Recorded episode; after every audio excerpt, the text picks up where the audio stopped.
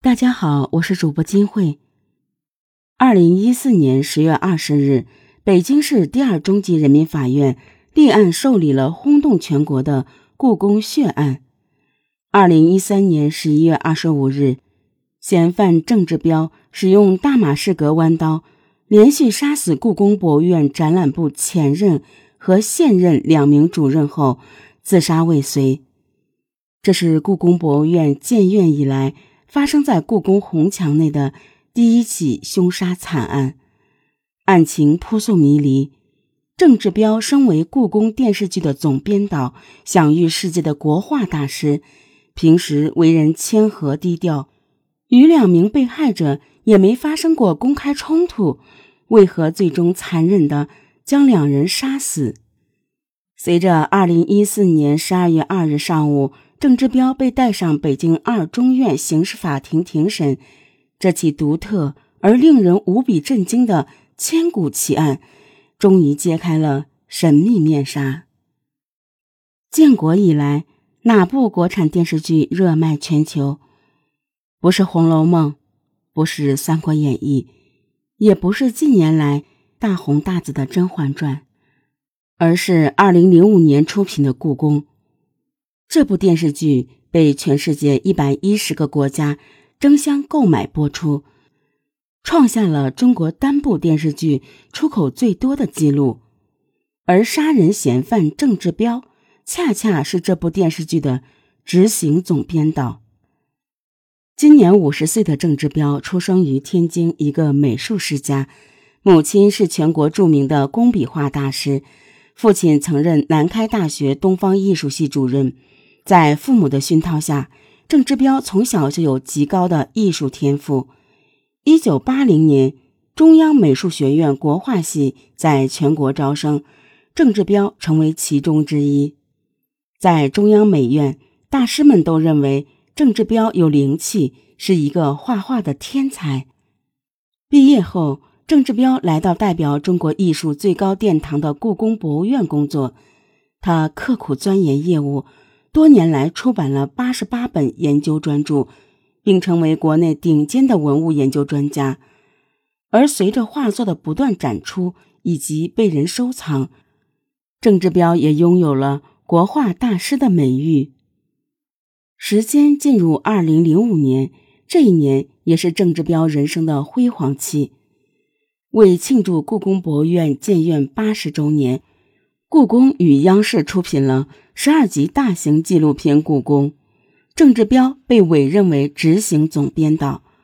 二零零五年播出后，一百一十多个国家的电视台先后购买，创下了纪录。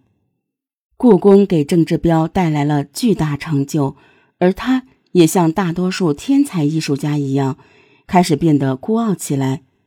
在他的工作和生活中，除了文物，还是文物，对文物的研究如痴如醉，渐渐处于一种偏执状态。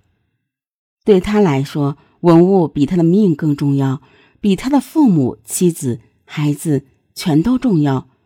因此，一旦有人对他喜爱的文物提出什么意见或者不同观点，会立即遭到他的反驳。如果不是发生在二零一一年的那桩轰动世界的，故宫盗窃案，郑志彪也许仍然平静自得的在故宫里当他的研究员，做他的国画大师。二零一一年五月十一日，一个名叫石百奎的窃贼从故宫盗走了四件国宝文物。破案后，社会各界对故宫文物的安全产生了怀疑，于是中央急调国家文物局局长单霁翔任故宫博物院新院长。单霁翔到任后，要抓的最大一个工作就是文物的安全保护工作，号召全院员工提出问题和建议。作为故宫电视剧的总编导，郑志彪了解每一件文物的状况。他曾经在拍完电视剧后，向有关领导提出过文物保护方面的问题，但没有回音。如今见上面重视起来，郑志彪写了一份报告。交给故宫博物院最高领导层，在这份报告中，郑志彪罗列了火灾隐患、盗窃隐患和赈灾隐患等七大隐患，彻底的把故宫文物保护的实质性问题提了出来。郑志彪这样一讲，分明是在暗示存在着工程腐败问题。他的顶头上司展览部主任胡建中是最受伤的一个。以前郑志彪在故宫出版社工作，并不得志，是胡建中将他从出版社调进展览部。胡建中算得上是郑志彪的恩人了，而且两家的关系也非常要好。现在郑志彪提出的问题，等于是指出胡建中工作不尽力，让胡建中非常难堪，但他对郑志彪却也无可奈何。郑志彪的这份报告，同时还让另一位展览部领导马继革受到上级批评。马继革是故宫博物院展览部副主任，今后将是胡建中的接班人。一位下级竟然向上级部门指出他工作中的失误，让马继革非常难堪。他开始对郑志彪敬而远之。胡建中和马继革毕竟是展览部的领导，他们在向上级汇报工作时，对郑志彪指出的工作中的问题并不认同。此后，郑志彪提出的问题不了了之。想到心爱的文物无法得到完美的保护，他的情绪越来越低落，和领导之间的关系也开始变差。故宫博物院毕竟是世界级博物馆。这里的工作人员的行为当然是处处显示着文明的。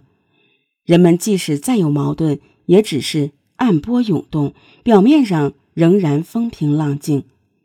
胡建中和马继革身为展览部领导，虽然郑志彪对他们的工作提出了疑问，但他们仍以大局为重，没有刻意为难郑志彪，对他更加热情，减少了他的工作量。